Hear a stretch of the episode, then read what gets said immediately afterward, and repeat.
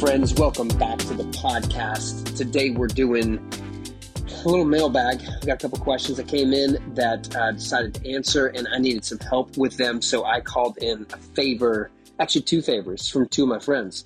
Uh, first is Kathleen Golden, who I work with in Austin at our church, and the other is my dear friend Joshua Graves, who I've known for many years. He's been on the podcast many times, and uh, something happened with my um, recording. I don't know what the deal was. So uh, the stuff with Josh, the audio is not as good because uh, something's wrong with my. Um, anyway, long story short, something's wrong with my mic stuff. But um, first part is with Kathleen. I was like we office together, so it's in person, and that turned out great. The one with Josh, the audio quality is a little bit substandard, but you can still hear the conversation. So, um, first part, uh, we're, we're going to talk about some joy and uh, we're going to talk about uh, some concussions with Kathleen, and then we're going to get into uh, Rene Girard's work on mimetic theory. Uh, the second part with uh, Josh Graves. So uh, at, at, the podcast, we try to help you navigate faith in the modern world, and I think joy and brain injuries and how do we understand scapegoating one another all are pretty front and center. So, without further ado, first part is with Kathleen, and then don't leave because the next part is with Dr. Josh Graves. So, here we go. All right, friends. Uh, so here is my coworker Kathleen. Kathleen, welcome to the podcast. Hi, thank you. Never been on before, but uh, we've worked. That microphone is super cold. Like, no, no, no like it just yeah. better. Yeah, yeah. Because if you're down here, then it just doesn't pick it up as much. Okay, better. Wait, keep talking in that. I'm talking. I'm talking. I'm talking. I'm talking. Hey, ha. What, am I the top one or the bottom one? one. Oh, yeah, I see it. All right, keep going. Talking, talking. Check it, check it. Check, check, check, check, check. check. Hey, hey, hey. I don't talk that loud, so. I can turn it up at the end. Check, check, Part check. It is I just have such a deep voice. It does work better when. Yeah, it's just a very masculine voice. Because men rule the world. I don't know if it's just men. I think it's mostly just that my Fre- frequencies, deep voice. I had a guy last week on his name Scott Harrison, and he has like this like DJ voice, like uh-huh. raspy, and I was like. Yeah, his voice is way better than mine afterwards because I was listening to it afterwards, and one of my friends like, "What's so different about it?" And then I was like, "I, I don't know. I just I guess we our voices are both really great." And so I just sat up and found myself talking like this, um, mostly because I'm really insecure. Because there's a guy named Sean uh, Adams, who since passed away. Okay. But he was like before you got here, uh and so you know, like Karen Adams.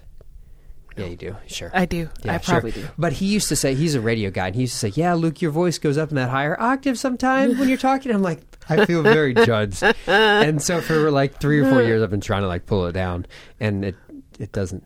I do the same thing when I sing. I want to be one of those baritone, those bassy ladies and sultry, and that's not me. That's not my voice. But I oh. want it to be.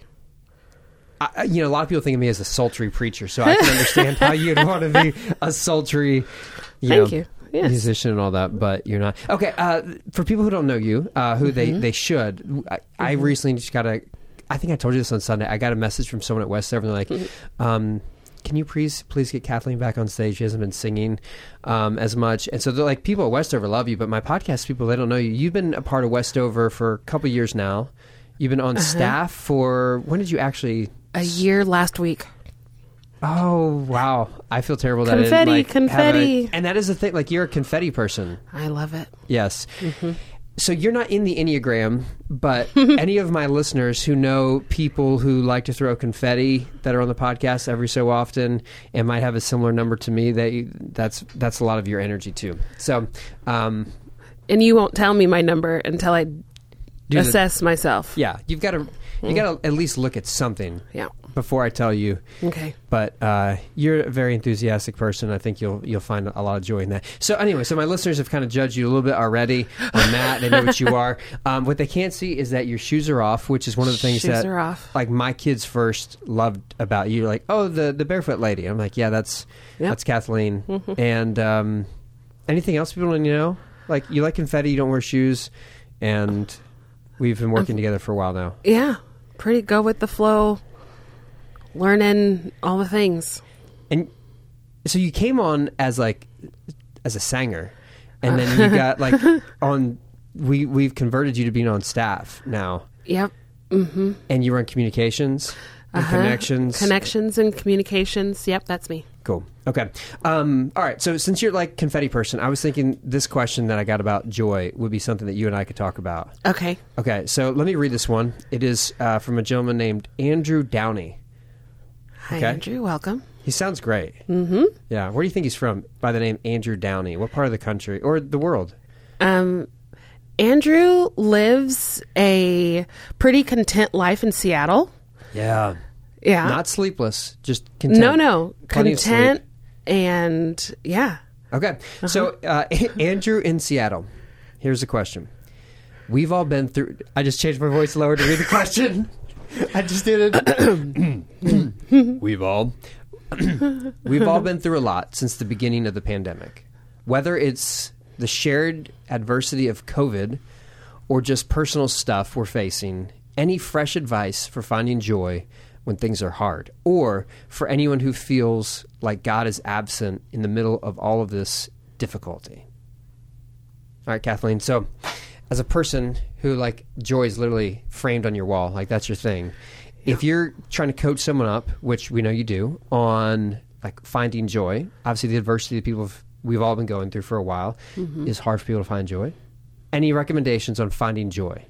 Um, I mean, the immediate um, thing I would say in in the in the search for joy is the understanding that ultimately God is the source of our joy. So if you don't have that connection there, if you don't have that, okay, let me go to a hiding place with Him. It, it's a it's kind of a, a moo point if you like friends. It's a it's a moo point. Like a cow, it's moo. it's right Yeah. opinion means nothing. No, um, but outside of that, there is always joy. There is always something where you can go, okay, spending time with the kids, that was that source of joy. Spend like everything is not the biggest thing. Just take it a piece by And it time. doesn't have to be the biggest It thing. doesn't have to be the biggest thing. COVID, pandemic, that's huge. Don't look at that. look at the small in front of you that like your contentment and the thing that brings a smile to your face. Don't try to tackle the world. You don't need it. Yeah. Yeah. no, That's think- not your job. No, I think that's great. I think the like the barefoot thing from Moses is that take your Mm-hmm. shoes off because God is in this place. Mm-hmm. I think for like what you just said, like that as people of faith, as Christians, like God is the source of joy, and if you can take your shoes off and be aware that wherever you're standing is holy ground, that God is in this place, I think joy is the byproduct of being aware that God hasn't left you or forsaken you for wherever you're standing. Right. Just in the fact that you're still doing and being, you're, it's, the God's there, you're fine. Yeah. There's Yeah. joy in that. Yeah, I think that like the lesson of joy is learning to love the life that you already have. For me, like there's like this myth of satisfaction that like somewhere else it's easier to be aware of God's presence or it's easier to have joy.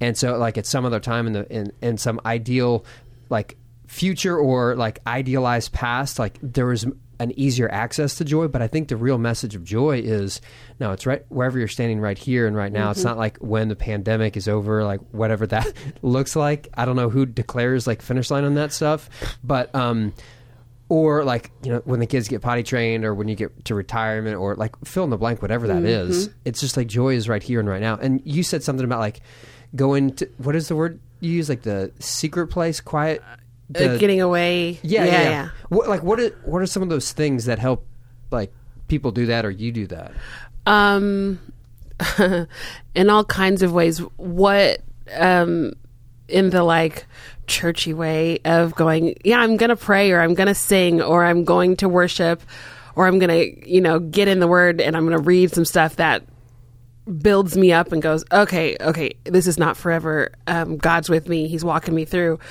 On the everyday life, it's how do I I go to the movies or I Yeah. get with friends or play, you know, Spice Girls mm-hmm. and, you know, dance around. Like Yeah. doing those things of, okay, let me get out of the full of life and get into the intimacy of, okay, this I know makes me happy. This I know brings Yeah. me joy. This I know settles me. I don't have to think about everything. Get with my dog. And that's a huge one. honey Get with honey. Yeah, uh, or Oliver in, in my family. I, yeah, for me, like knowing that uh, Friday, which is my like Sabbath day. Oh. uh, like that's always a real special thing for me. There's a uh, Phoebe Bridgers did a cover of uh, Friday I'm in Love with You. Do you remember that song? I don't know. I don't think. Maybe sing it. Maybe. You're not gonna get me that quick. Uh, but anyway, there's a song about. Uh, it's an old song. It's like 70s or whatever. But there's a song like Friday I'm in Love with You. Um, it's like whatever. I'm not gonna sing it. But uh, I'm gonna that's kind of like my thing for like for like okay, this is my I, like I can not accomplish anything like my sense of like value and worth isn't from what i do or get Right. done or a checklist. Um, and it's also not like i have to be out anywhere. I, like i can be home and present with my family. And to know like oh that's a grounding part of my rhythm to know that that's coming like there's joy in that. Like i do the simple things that i find life-giving on that day and it kind of grounds everything else even if there's like adversity or stress or projects you have to get done yeah to have Yeah. those practices Uh huh. Because that's. I mean, that other stuff is going to be there always. You're always going to have stuff going on at your job that you that makes you crazy, or a- adversity, or someone's going to get mad at you. But you can always tuck away and hide away and find that joy thing that keeps you going. So Yeah, you got to have those practices that, that ground you. And when you're talking about like things at work, you weren't talking about a specific coworker No, that you're no, no, working with, no. or like a preacher at your church. That's not what you were talking no, about. no, no. No. I wasn't at all meaning here no, at you, all. You No. couldn't imagine that being here. uh, no, like I think practice is like it- also for me like gratitude. My listeners have heard me talk about it so much, but Mm-hmm. like a gratitude practice, um, like I think that's foundational because it's easier to see where God was in the past than in the present. And once you develop the like those spiritual muscles to see God, oh, this is where God was during this day or earlier today, it develops your eyes to be able to see God in the present. And so I think the more that we practice, like God was here, I'm thankful for this. It it shapes you to me into being the kind of person that can receive joy in the present. Mm-hmm. Yeah. That's true. You're very good. Do you think? uh, do you think we solved the joy thing? I hope so. Okay. Andrew, Andrew, Andrew in Seattle. Andrew in Seattle. He'll have to tell us. Okay. All right. Uh, you want to read this next one? I feel like this this is right up your out. Oh no. Okay, here There's you go. another. You can read this. Yeah, there's another one. It's about football. so that's exciting because I, I love sports and things. Luke! It has an exclamation point, so you had to say it. Um, love what you're doing. Oh, this is why you couldn't read it because it was No, just just bragging thought on yourself. Um, no, because it's football. I know you love football. okay, love what you're doing on the pod. Oh, the podcast. That's Okay. People call it. I get your lingo. short. Okay. Yeah. Keep going strong. I have a question for you. I'd love to hear your take, um, but don't really care about what Jonathan thinks. Jonathan Storm. He's the guy who's. Oh, he's who's coming pre- this weekend. Yeah. Oh, okay. We don't care about what he thinks. my oldest son is in seventh grade. He wants to play tackle football, but my wife is a hard no. She's read too much about concussions, lasting effects of brain trauma. That is so true. I grew up in a football family, and it's killing me that my son doesn't get to play. That's fine. Um, he didn't say that. I did. I've lost sleep over this. Oh, and I'm noticing real anger inside of me.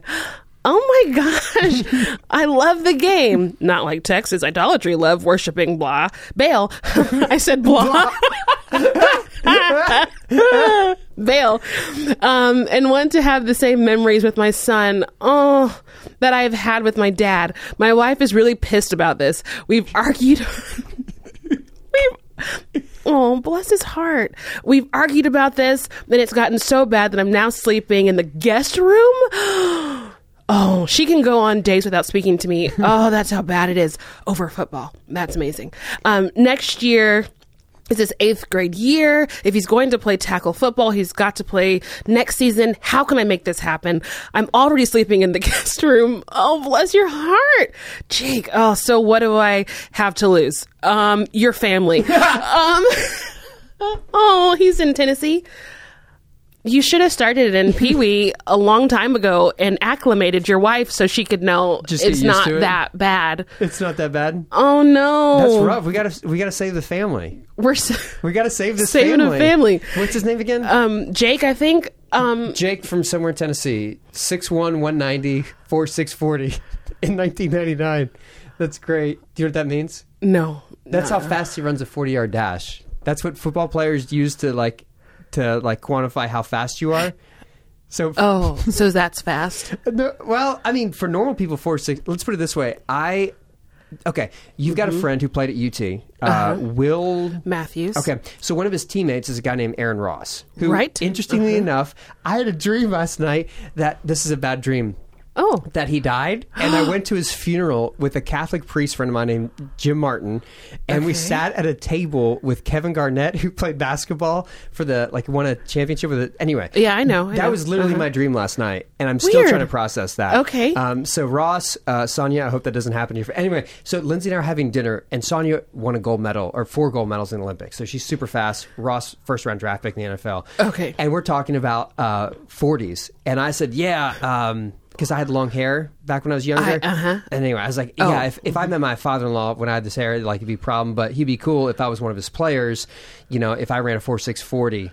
Um, and they laughed about how slow a 4640 was. They're like, oh my goodness, a 4640. Like they couldn't imagine. And here's the funny thing I was lying. I never could run a 4640. But anyway, okay, that's my story about 4640. Um, and he runs a what? he, he runs a 4640, which is a good time. It's a good time, Jake. Don't. Yeah. You know. You don't have to lie to your father in law. Just be who you are. That's Yeah. proud. Okay.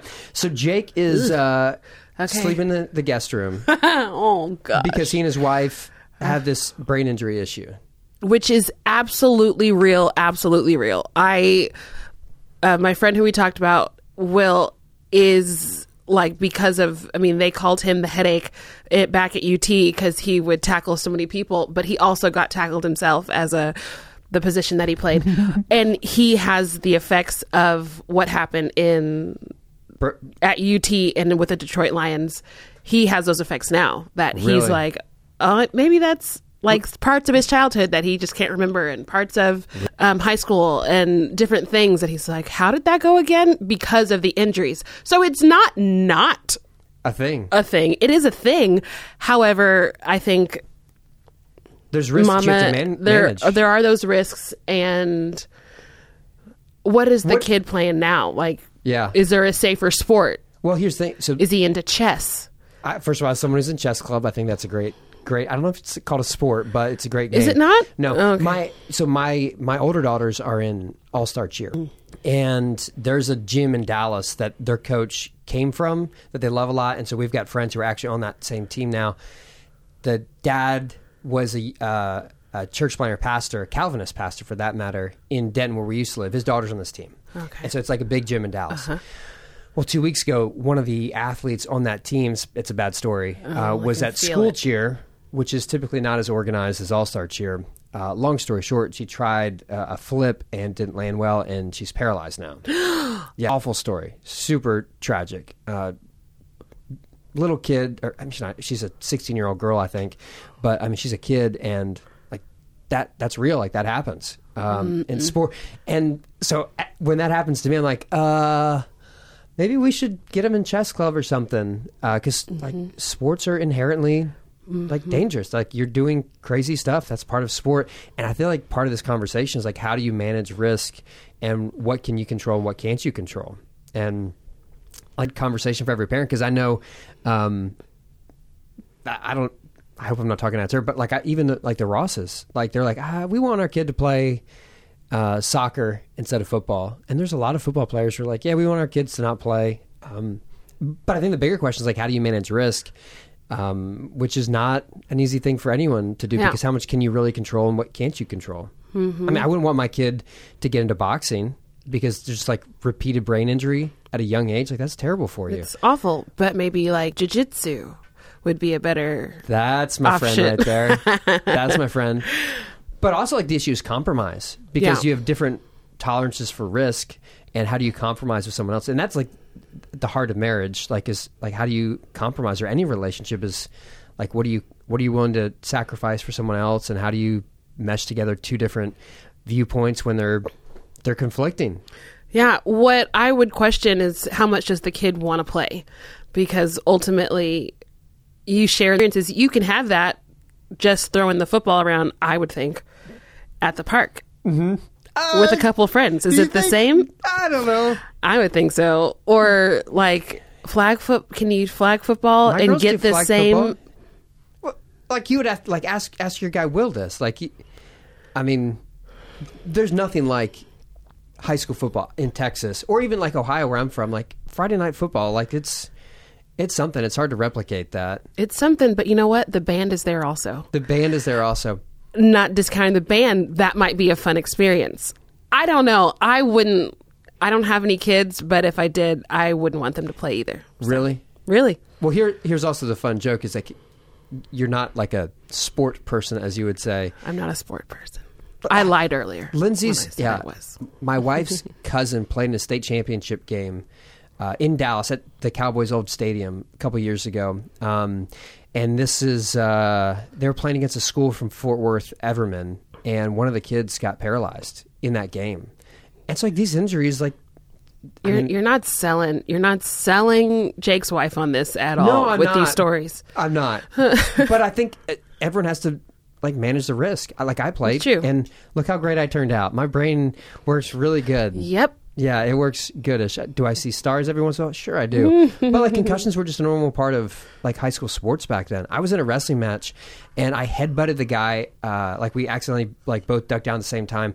My body up on the mat. My athletic trainer that I've been working with for a back injury like runs halfway onto the mat. The ref doesn't stop it, and so I'm there just like laying on my face on the mat, and the guy's trying to turn me over and pin me, and they just like let it go. And eventually, like I come back to, and do I need to tell you how the match ends and that I won? No, I don't need to. But if you're wondering, I did. Um, but like that was normal. Like, and we didn't think anything of it. And how do you now process when things are different? But we know what- more now, so we've got to do better. So sports, I mean, it's a whole. Mm-hmm. Sports has to change, like the way we do it Yeah. needs to change it. But that's not what we're talking about What do you now. think should change about it? I don't know because I don't quite know all of what we're doing, but maybe I don't like competition. Period. Really? I'm no, I, I hate it. so What do you hate about it? Um, I hate that um, it it seems to devalue people, and once you show you're good enough, then your your value is put to that, and then we don't like the person who's on B team, or you know the the cheerleaders don't show up to do the vars- the JV game. Like it just the value and go, oh, I'm not good enough for that. So then you're trying to hurt yourself to be better. I don't care. Ugh. I None want us all to get to play. Yeah. And our value be seen in who we are and not what we do. And so like even vocally, I that's what I did through high school and I wouldn't go to the competitions or I wouldn't audition for the musical because I didn't I didn't want to be judged on if I could sing. I just wanted to be like, "Hey, come have a chance." We should all do it. No big deal. Uh, None of those things are wrong. I completely. I also love competition. Part of the reason I write sermons with my friends is because I want to be the first one done, and that helps me. Which is probably not the most godly motivation for writing sermons, but I, I, No. I feel very judged right now. I- but, I- love, but competition brings I'm out the best rare. in me. It's just like I feel like if I'm going against someone else, if I have like this this thing in front of me, like I'm gonna Mm-hmm. elevate myself, and I don't like like jujitsu. Like I don't feel like I'm ever competing against someone to see if I'm better than them. I feel like this is an opportunity to bring the best best version of myself out. Uh-huh. And when I don't think you're wrong though, but I really like competition. And I like what the surprising thing that comes out of someone who doesn't think they're good enough, but they got the chance and then they get to Yeah. showcase. So I just I don't I don't personally like it. So this question is not a good one for no, me. but this is good. But I also think Okay. losing is good for you. I, I think losing and like trying to do something and it doesn't work out, like that is Mm-hmm. a great opportunity for your character to be formed. Develops humility, Mm-hmm. develops like respect for other people, and so when you win and you see someone who, who's lost, like I, I've been the loser, I've been on the short side of this, and so I Uh-huh. have compassion for them, and Mm-hmm. I'm not convincing you at all. I know y- you I, I you are. No, I'm not. But I need to con- see. That's. Did, did you see what I just did there? I made this a competition about discussing competition that I'm competing to see if I'm right. He, I mean, I get that. You you lose you li- you lose some, you win some. Yeah. I don't care You if don't you've care. won or lost. Did you have fun? It, did you figure out how new solutions on how to tackle? Yeah. Uh, you know, did you? That's why, like football, I watch it and I'm like, you're running the same play over and over again, and you're falling every time. Why? Let's get creative, and because that play worked last week, you want to do it again. I don't. mm. when my girls finish whatever they do, I ask them, "Did you have fun? Did you have a good time?" And there was a guy from church here actually years ago uh, who said, whenever and his daughter was a good athlete. I think she was a, I think she went to, I think she ran track in college. But he would say, um, "I'm happy for your success, but I'm proud of who you are." And I really like that. I've adapted that a lot because I don't want to say, "Hey, kid, you did great. Now I'm proud of you." It's like I'm proud of you because who you are and the character and all that. But Yeah. I'm, sometimes you win, sometimes you lose. Ah, yeah. I, it does put people on like a scale of like how you accept and how you rank and how you view them mm-hmm. based on wins and losses. And that's not just in sports. That happens yeah. just You all the time. music does the same thing though. music does the same thing. Oh, oh, I, I, I heard your sermon and you're really good. Now I want to talk to you and be friends. Like that. Oh, I, oh, I just, I, I don't love it. Yeah. Well, if like our it. identity is what you do and you are what you do, then you better be good at it. And ultimately, Mm-hmm. becomes like an identity not just of ourselves, but of other people. And so, Kathleen, you can sing well. We like you to sing, so we like you as a person. Like that's not really a fair thing for for anyone. Like for you or for or- yeah. Okay, that's fair. All right. So, what do you think? Solution for our guy in For Jake. in six one one Tennessee. one ninety running a four six. He's running a four six. I would say, you know, um, do you like the guest bedroom? Have you d- redecorated? Are you Yeah. calling it home now, or It's are you trying to? up in the wall? Are you trying to get back into you know your normal bed? Yeah. I I would I would figure out other ways to have those memories with your son until he makes the effort. Like "Mo- I really want this, and then you both can go to mom together. Mm. But if he doesn't want it, All right. There where's is. your fight? problem solved? He All right. wants to do chess. I can Let him feel do- it. Yeah. Watch the Queen's Gambit. I think that's actually not a kid's show. Maybe don't watch that with your kid. No, but it's not a kid's seventh grade. I don't think he should watch it. No. My daughter asked me. She goes, "Hey, can we watch the Squid Game?" And I was like, "I haven't watched that, but I'm pretty sure that's MA on Netflix. So you're not watching that. So don't Okay. watch that or the the chess club. I've movie. heard of this. I don't know what it is. I don't either. It just Okay. Oh. looks like a lot of people get killed. So, um, uh, Kathleen, thanks for Yeah. this. I Sure, I feel like we answered some questions. I hope so. All right.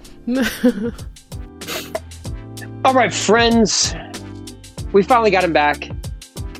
Your favorite and my favorite professor from Tennessee, Dr. Joshua Graves. How are you? What it do? What it do, baby? It's good to see you, man. Now, many people know you as the guy who, like, he's he's all up on my stories during one week in the month of July. That's right. But you're more you're more than just like my vacation buddy. Good.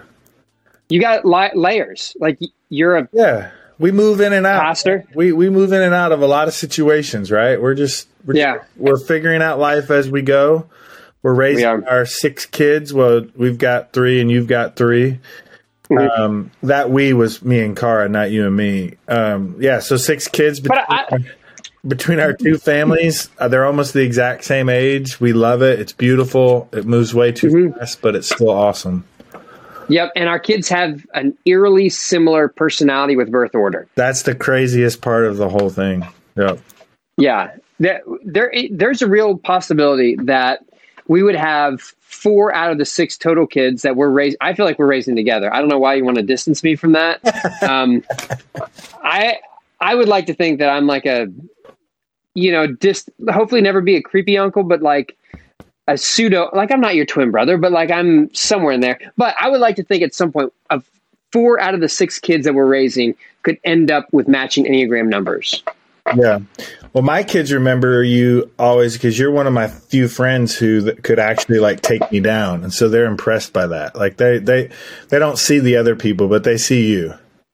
Well, okay, not that we ever get violent in front of the kids because we are lovers, not fighters. But the fact that they would think that means a lot. Now, Yeah. um, my kids think of you as the guy that makes me look like your your baby brother because you're a few inches taller than me. Just a few. Your girls are so sweet, and because I'm around boys all the time with with my kids, and then coaching uh, basketball, it, it's such a beautiful thing to be around your girls and see how they defy gender stereotypes, but then at the same time they accentuate the best of you know stereotypes about women. So it's it's fun to be around them. Yeah, it's kind of like the uh, like the what if game. Yeah, like yeah, what if we had all boys instead of all girls? And so like for one week, I'm Yeah. like, oh wow, that's Yeah. there's a different energy for sure. Yeah. Oh, like oh, That- you can watch ESPN at seven o'clock at night. You don't have to wait till go they go to bed. Yes, you can Yeah. it on all day every day. and and they don't get mad at you for it. Like walking in, like Right, one of the right, first, and it's like NBA playoffs are on, and like Lucas is just like dialed in. I'm like, oh, okay, yeah, yeah. okay. And I can Anyway, I can frame it as good parenting. Yep. yeah, I try to frame it as good parenting, but uh, watching uh, YouTube videos of jujitsu in front of my girls has led my wife to say many things to me. None of them are positive, but she definitely said many things. That's awesome. All right. So what you got for me? Okay. Do this. Okay, here's here's the question. Okay. Um, I'm ready. long long time listener and supporter of your work. What's the most important Those topic? things don't always go together. Long time. That is, yeah, that's that's very real. Uh, longtime listener and supporter of your work. What's the most important topic you haven't had on the podcast and believe it would be helpful? This is from a listener named Alan, a listener and a supporter, both of those. Don't want to minimize either one. Um, Alan's question What's the most important topic? I, I would love to talk about Rene Girard's work with mimetic theory, but with the way that like publishing works and cycles of getting guests on and all that kind of stuff. Yeah. I haven't had a, a book devoted to it, but it's something I would like to kind of dive into a little bit more. And part of the reason I want to is because of you. And we were having a conversation last week about it, and uh, I thought let's let's let's do a little bit about this, kind of like an introduction into Rene Girard's work with mimetic theory. So, can you do me a favor? You gave me like a ninety second like recapitulation of his work, kind of like a ten thousand foot level looking down. Can you do that again right now? Yeah, yeah. So Rene Girard is considered one of the most important thinkers, philosophers.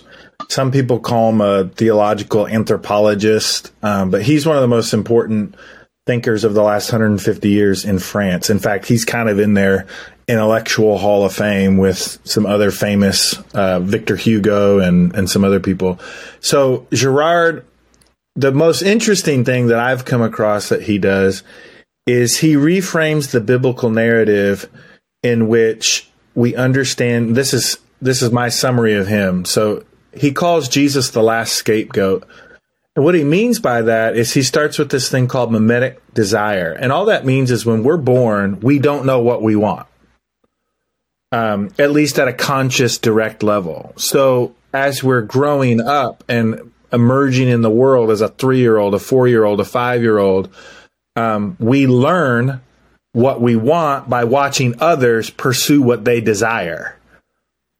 So the, the you know the the example in my life that hits home is my 12 year old son is a huge Kansas Jayhawks basketball fan for one primary reason because I'm a Kansas Jayhawks basketball fan. And that's kind of beautiful and gross at the same time, right? Like he didn't know that he needed Kansas until he saw me needing Kansas. So that's mimetic desire. Um, so what The word is mimic, right? Like that's where it comes from. Exactly. Yeah, it's exactly. So what Girard argues is he says there's this sequence that happens at individual and and corporate or systemic levels in which mimetic desire gets so ramped up that it creates rivalries which fosters angst and fear and anger and that anger has to be satisfied. That that communal angst that tension needs to be even if it's just temporary it needs to be dealt with. And so what we do is we create and we identify scapegoats. And the angst is temporarily uh, assuaged right so mm-hmm. can i can i give you like an everyday sports example of this Sure. Yeah, go for it. because someone right now is like falling asleep driving in Austin traffic or whatever. Like, okay, why did Luke have this guy on? Okay, so think about this. In 2003, the Chicago Cubs were like at their low point of their history, which is saying something, right? Because they hadn't mm-hmm. even been in the World Series since 1945, and they had not won a World Series since 1908. So they were closing in on the hundred years since they had won a World Series. Okay.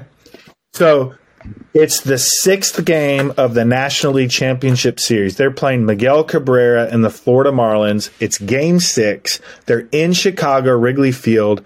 Eighth inning, they're up three to one. And then Luis Castillo takes a 3 2 pitch. He puts it in the left field foul seats. While the ball crosses the plane of, the, if you know Wrigley, the brick wall, Moises Alou, the left fielder for the Cubs, reaches over the fence just slightly. You can look this up on YouTube to get the foul ball, which would have been a huge out in the inning, right? Baseball's on outs. It's not about time, it's about making plays in the critical moment. Well, this unsuspecting Cubs fan named Steve Bartman re- ah, yes. reaches over the, right. So he reaches over the glove of Alou. They kind of get their hands tangled. Neither of them catch it. Alou takes his glove, he slams it down, and you hear a little smattering of blues, a boos, but there it's still not clear like what happened exactly because technically if the ball is in foul territory yes the player can catch it but the fan has the right to also try and catch it. This is a huge moment right? 99% of us would have tried to catch the ball that bartman tried to catch. That's just a fact. Yes. okay so here's where it gets interesting. They give up eight total runs in that inning. They lose that game. They were up 3-2 in the series seven game series they they make several other errors, by the way, including the shortstop botched a double play that would have ended the inning with them in the lead. They end up losing that game eight to three. They lose the next night in Game Seven, and Florida goes on to upset your beloved New York Yankees in the World Series in 2003. Now, here's how Rene Girard describes what happens. The Cubs have all these desires for a championship. How do they have those mm-hmm. desires? Because their dads and their moms had those desires. So they're mm-hmm. mimicking mm-hmm. this is generational desire. Right? Mm-hmm. I know this as a Lions fan. We don't want to get to the Super Bowl. We just want to win a playoff game. Why? Because our dads and their dads and their dads told us that's what we want.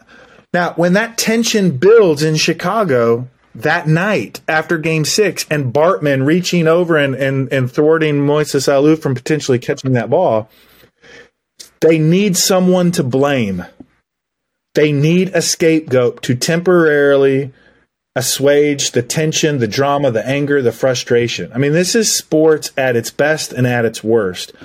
So they essentially project all their frustration on Bartman he has to be taken out of the stadium as people are chanting a curse word I can't pronounce on I can't say on this in case Avery is listening to your podcast, which I know is a, a long shot, but take him out of, they take him out of the field at Wrigley. People are chanting he had to go into basically the witness protection program for several months after that. And initially Cubs players did not help. Now the Cubs finally saw the light. They they tried to walk it back, but this guy had his life ruined. He was canceled. He was essentially yeah. canceled, which is a form of death. It is a form of violence. He took in, intense scrutiny, intense persecution. He's be, he basically lived as a recluse for another decade after that. Now, fast forward. There's this thing called the Curse of the Billy Goat that goes back to 1945. I think the Cubs lost to the Detroit Tigers that year in the World Series. You can fact check me on this um, there's this whole guy named Billy who plays for the Cubs. He does something dumb. He's got a goat at the game, which I, I don't understand how that works. Maybe he's from Arkansas and so it's just normal, right?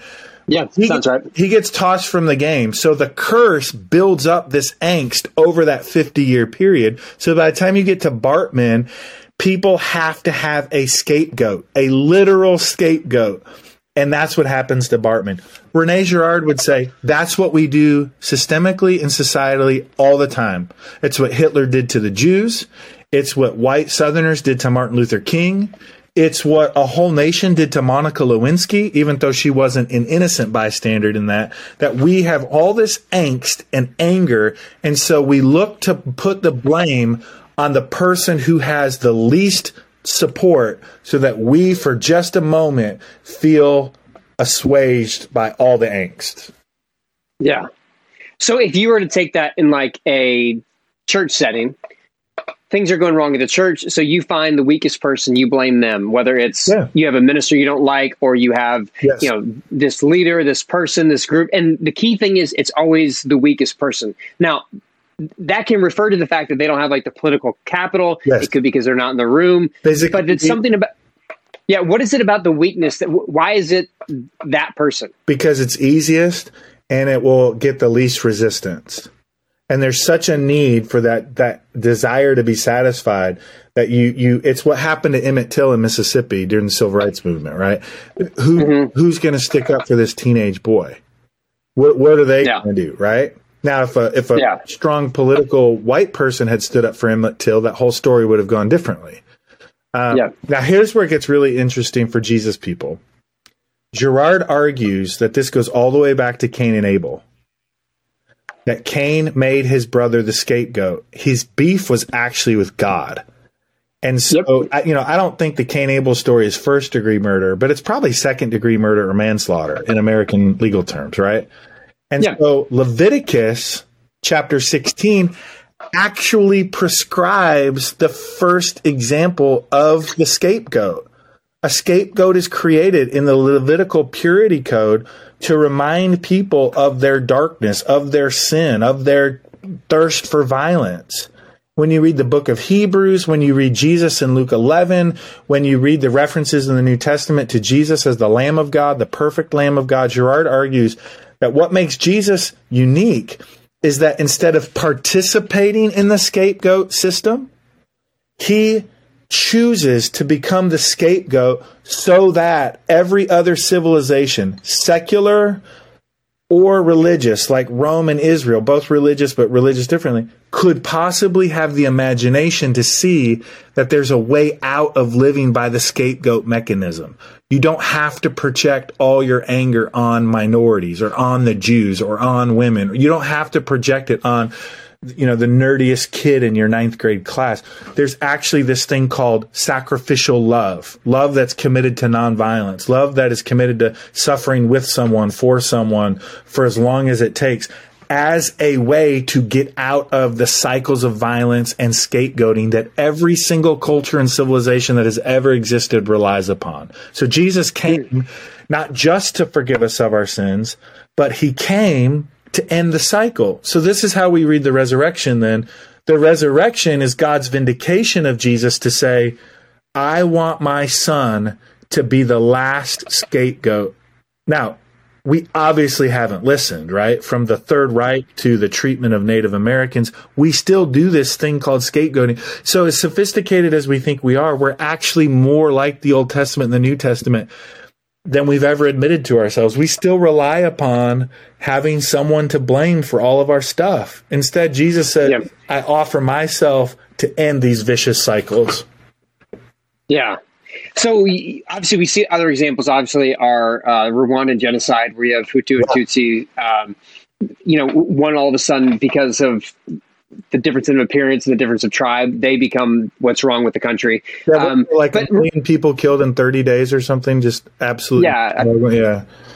just a matter of days and you had yeah upwards of a million people killed that's just terrible uh, if you look but like in america right now it's, it seems like it's the political system like if Yeah. you vote left you vote right then you are scapegoated you're what's causing problem with the world and so there's this uh, obviously he's an anthropologist like he's he's um, teaching us like a new way to see the jesus story Right. in that we can see others and interact with others differently because of that so next time i'm angry at someone like what are like like what's a, a diagnostic that I can run through to help me go wait a minute you don't need to scapegoat and this is how the story of Jesus can interrupt this sort of vicious cycle of like scapegoating someone else because of the problems you're experiencing That's a great question. Uh, well, the first thing I would say, Girard would say he's not doing something new. He's doing something so old that it seems like it's new. So he oh good say he's doing a very traditional conservative thing, right? He's showing us what was always in there that we couldn't see because of our American sensibilities and our love for kind of an ahistorical retelling of, of the Gospels, like evangelicalism, right? Which doesn't really like history. But I think practically, that's a really good question.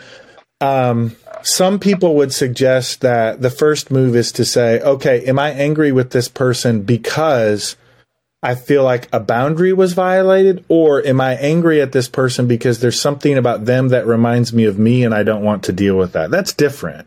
Right, those two things. Yeah. Are, sometimes in Scripture, anger is justified, like a kind of a righteous justice sense of anger. Like someone was oppressed, someone was picked on.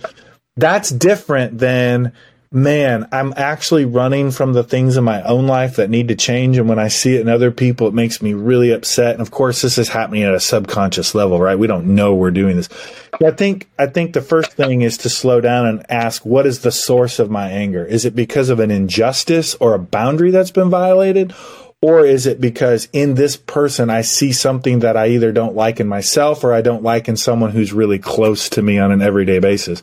And then you kind of work out from there, which is where I think Jesus is really helpful when saying things like, what good is it if you just love people who love you back? You know, love of enemies, love of the stranger, love of, of people you love but don't like, or love that people you don't love or like this kind of compassion and action, praying for people, praying for those who persecute you, praying for your enemies. That's actually the beginning of the pathway out of scapegoating someone. Because, and this is the key to Girard, the worst form of scapegoating is violence, death. But there's all these other iterations along the way. Like Bartman, they didn't kill him literally, but in every other way they did. They killed his reputation. They killed his privacy. They murdered his peace of mind. You know, the, the words they spoke were words of violence. Cancel culture on social media is a form of scapegoating oftentimes. Mm-hmm. So there's, there's a thousand ways to kill someone. The physical act like Cain and Abel is the final straw in this long continuum. Yeah. Yeah. Oh, that's really good, uh, Josh. I think you should write about this somewhere. So this uh, this is good stuff. You need okay. to take it to the next level. I'll do. But um, dude, th- uh, thank you for helping with this question. Thanks for dropping back in on the podcast. Um, no, really good. Thanks, Luke. Appreciate it, man.